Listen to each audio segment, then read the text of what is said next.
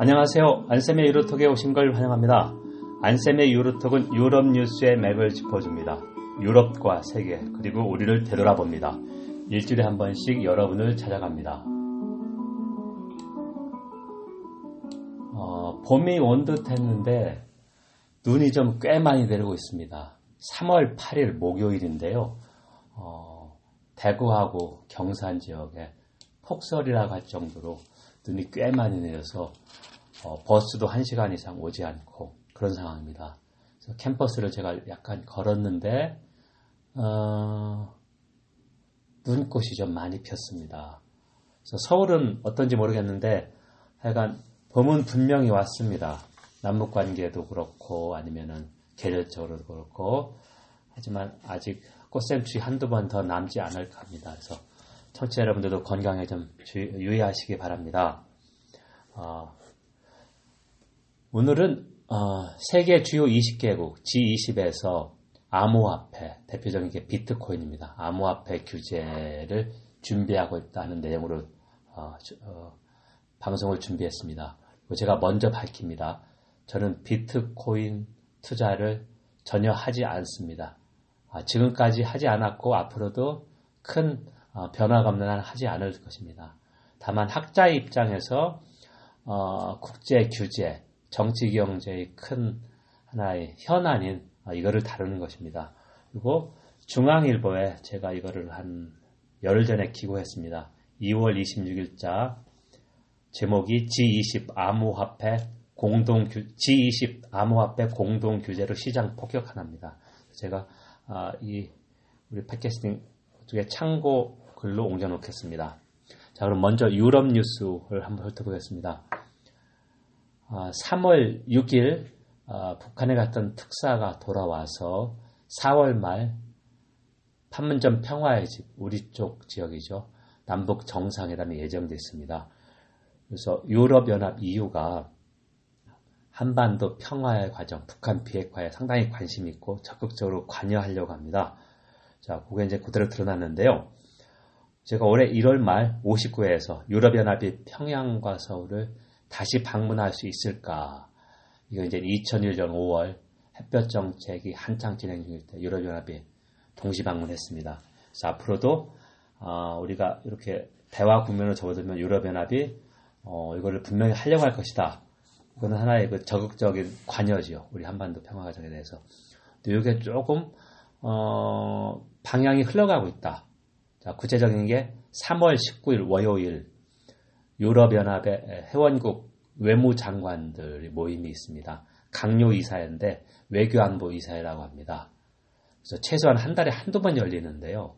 어, 장관들이 자기 나라 장관보다 더 자주 만납니다. 다른 나라 똑같은 동료 외무 장관들을. 그만큼 친숙하고 이름을 부릅니다. first 그런데 거기에 강경화 외교 장관이 참석해서 남북 그 특사 내용 결과 우리 정부의 아, 북한 정책 비핵화 과정 그거를 설명합니다. 이건 상당히 이례적입니다. 왜냐하면 유럽연합 장관들의 모임인데 상당히 비공식적이고 깊은 이야기가 오가는 것이거든요. 유럽연합에서 어, 강경화 외교장관을 초청했다고 하는 것은 유럽연합이 어, 다시 한번 얘기하지만 이 북한의 비핵화 과정에 중재자 아니면 적극적인 역할을 하겠다는 의지가 상당히 담겼다. 자 그렇게 보면 제가 59회에서 했던 유럽연합의 평양과 서울 동시 방문할까를 한번 여러분들이 어, 다시 들어보시면 어, 제가 이제 거짓말쟁이가 될 수 있습니다. 왜냐면 저는 이런 바람이나 큰 중장기 전망을 했기 때문에 하지만 어, 남북 관계가 순조롭게 조금씩 조금씩 진전이 된다면 가능성이 높아집니다.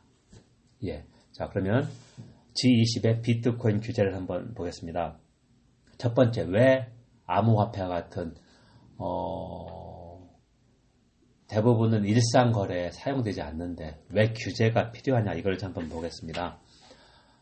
어, 첫 번째는 암호화폐 거래가 인터넷을 통해서 국경 없이 어, 24시간 이루어지기 때문에 세계적 차원, 글로벌 차원의 규제가 필요하다. 제가 2하고 10이라는 숫자를 한번 예를 들겠습니다. 우리나라 경제 규모가 세계에서 2%를 차지하는데 비트코인 거래는 10%가 넘었습니다. 1월 달에 한창 어, 번창할 때. 자, 그러니까 상당히 비중이 많지요. 그리고 또 하나는 어, 2008년, 2009년 미국발 세계 경제 위기 때 정책 당국 대응이 정책 당국의 대응이 어, 뒤늦었고 어, 너무 미미했다는 비판을 받았습니다. 즉 무슨 말이냐면 어, 비트코인이 아직은 어, 기존 금융 시스템에 위협을 가하지는 않지만 리스크를 가지는 않지만 이 정도로 어, 빨리 번지다 보면 리스크가 될 것이다. 그러니까 먼저 대응하자 이렇게 할수 있는데요. 이런 대표적인 견해가 2018년 2월 초, 그러니까 지난달 초죠. 국제결제은행, 국, 어, 중앙은행의 중앙은행이라 할 수 있는데요. 아우구스틴 카르스텐스 사무총장이 어, 연설을 했습니다. 첫 번째 그는 뭐라고 했냐면 비트코인을 버블, 거품하고 폰지 사계 합작품이다. 그리고 각국 정책 당국이 선제적 대응을 해야 한다. 이 두 가지를 강조했습니다.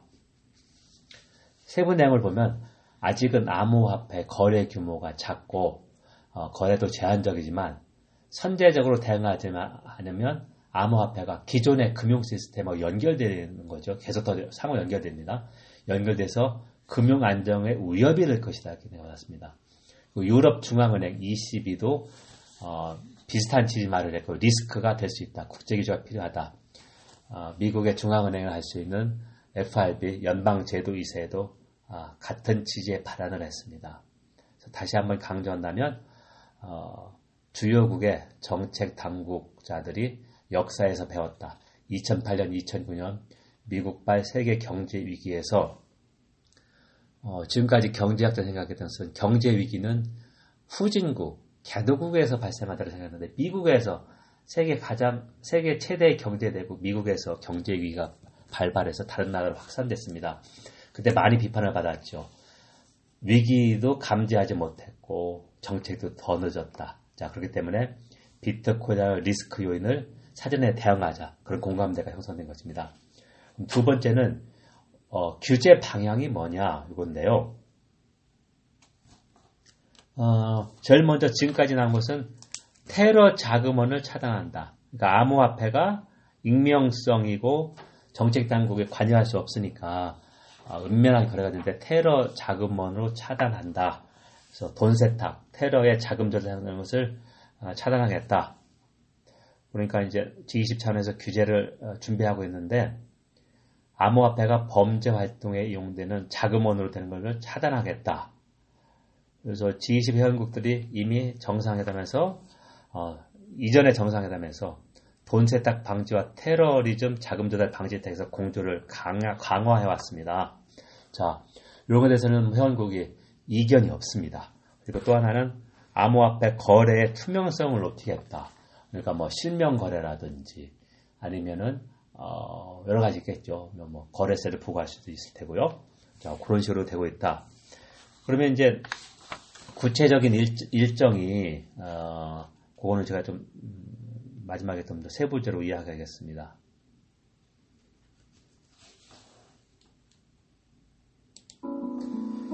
여러분 지금 안쌤의 유로톡을 청취하고 있습니다. 안쌤의 유로톡은 유럽 뉴스의 맥을 짚어줍니다. 유럽과 세계 그리고 우리를 되돌아봅니다. 일주일에 한 번씩 여러분을 찾아갑니다. 오늘은 세계 주요 20개국 G20에서 암호화폐 비트코인 규제를 마련하고 있다. 그래서 왜 규제가 필요하고 어떤 방향으로 규제가 될 것인가를 한번 전망해 보겠습니다. 세 번째로서 세 번째 질문으로 그러면 주요국이 비트코인을 어떻게 대처하고 있다, 규제하고 있나 한번 좀 알아보겠습니다. 먼저 어, 영국하고 미국은 우리가 보통 앵글로색슨에서 신자유주의 어, 시장을 중시하고 정부 정책 개입이 어, 제일 어, 소극적인 나라인데요. 이 나라에서조차 비트코인에 대한 규제를 하고 있습니다. 자, 그걸 보면 영국은 시중은행에서 신용카드로 비트코인 사는 것을 2월 초, 그러니까 2018년 2월 초부터 금지했습니다. 구체적으로 로이드 뱅크, 뱅크 오브 스코틀랜드, 할리팩스, MBA, MBNA 은행에서 어, 고객들이 신용카드로 비트코인 살 수 없다. 그럼 현금으로 살 수밖에 없다. 그리고 영국은 어, 얼마 이상, 제 기억에 3천 파운드인가요? 3천 파운드 이상의 갑자기 통장에 들어오면 어, 자금 출처를 명시하라고 은행에서 연락이 옵니다. 우리 시중은행도 이렇게 시스템이 구비되는지 모르겠습니다. 이게 이제 금융실명제 이렇게 다 연결되어 있다 하시는데 미국도 마찬가지입니다. 미국 시티그룹, JP모건 체이스도 어, 자사은행 고객들이 신용카드로 비트코인 구매하는 걸 금지했습니다. 그리고 미국은 재무부가 주도해서 암호화폐 전담 조직 창설을 준비하고 있고요. 독일과 프랑스는 암호화폐가 돈 세탁과 테러 자금 조달에 사용되는 것을 이미 차단했습니다. 규제를 만들어냈습니다.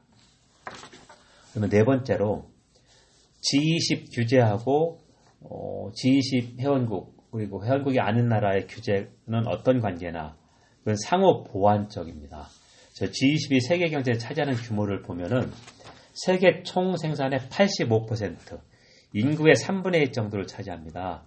이런 주요 20개국이 비트코인 규제를 만들면 나머지 국가들 그러니까 비회원국도 이거를 따르지 않을 수밖에 없는 그러니까 아, 규제 규범을 어, 선도한다고 하시는데요. 워낙 시장 규모가 크고 국제 정치 경제 주요 행위자이기 때문에 비회원국도 이를 따를 수밖에 없는 그런 얘기가 있습니다. 그리고 G20은 올해 아르헨티나가 의장국이어서 11월 초에 어, 정상회담이 있고요. 어, 상반기하고 하반기에 두 번 정도 그러니까 3월 중순에 재무장관 중앙은행 총재 회의 정상회담을 준비하는 거죠. 그 여름에도 있고 이렇게 했는데요. 여기에서 구체적으로 안이 준비될 것이다. 왜냐하면 어, 2월 초에 독일하고 프랑스 재무장관이 G20 의장국에 공동 사안을 보내서 암호화폐 비트코인에 대한 G20 차원의 규제가 필요하다. 그래서 이걸 의제화하달라 했거든요. 그러니까 지금 한참 준비 중이죠. 자, 그렇게 볼 수 있고요.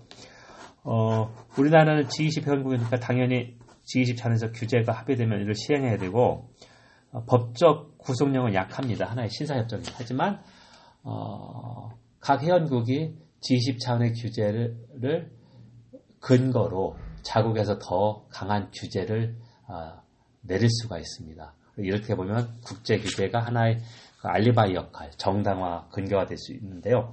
자, 우리나라는 어, G20 관계를 한번 보면 2010년 11월 11일부터 이틀간 서울에서 4차 G20 정상회의를 개최했습니다. 우리가 의장국으로서 개발협력, 그러니까 원조를 받던 나라에서 원조를 주는, 그러니까 아, 공여국이 됐죠. 드문 협력, 예 쓰는데 개발 협력, 그리고 글로벌 금융 안전망, 이거를 의제화해서 채택을 해서 이제 역할을 했다. 그리고 각 회원국들이 분야별로 실무 그룹, working group을 이끌고 있는데요. 우리가 금융 안전성 working group의 실무 그룹을 이끌고 있습니다. 자, 그래서 이제 비트코인 암호화폐 규제는 금융 안정성 실무 그룹에서 주도적으로 논의됩니다. 자, 그렇기 때문에 어, 우리가 여기서 좀 어, 적극적인 역할을 할 수 있다는 거고요. 어, G20 차원에서 비트코인 규제가 필요한 또 하나 이유는 우리가 어, 국제 정치 경제에서 규제 차익을 이용한 거래란 말을 합니다. 그러니까 어, 세계화 시대 때문에 자본도 상당히 자유롭게 이동할 수 있습니다. 그래서 한 나라의 자본 규제가 느슨하면 자본은 어, 규제가 강, 아, 높은 나라에서 낮은 나라로 이동해서 그 규제 차익을 이용한다. 그래서 이제, 규제 차익을 방지할 수 있다. G20 차원에서 비트코인에 대한 공동 거래를 하면 규제 차익을 아, 방지할 수 있습니다. 네. 여러분은 지금까지 안쌤의 유로톡을 청취했습니다. 안쌤의 유로톡은 유럽 뉴스의 맥을 짚어줍니다. 유럽과 세계 그리고 우리를 되돌아봅니다. 일주일에 한 번씩 여러분을 찾아갑니다. 어, 대학이 두 달간의 방학을 마치고 3월 2일 개강을 했습니다. 저도 이제 이번 주가 첫 주였었는데요. 어, 캠퍼스가 넓어서 많이 산책을 하는데 자주 산책을 하는데 어, 2월 달에 입춘 꽃샘추위가 꽤 계속됐죠. 그래서 어, 매화나 목련이 제가 작년에 찍은 사진하고 비교해 보니까 최소한 개화 시기가 작년보다 2017년보다 3주 이상 늦습니다. 제가 이제 개화가 되면 한번 우리 갤러리에 올려서 어, 청취자분들하고 한번 공유하겠습니다. 자, 지금까지 청취해 주셔서 감사합니다. 다음에 또 뵙겠습니다.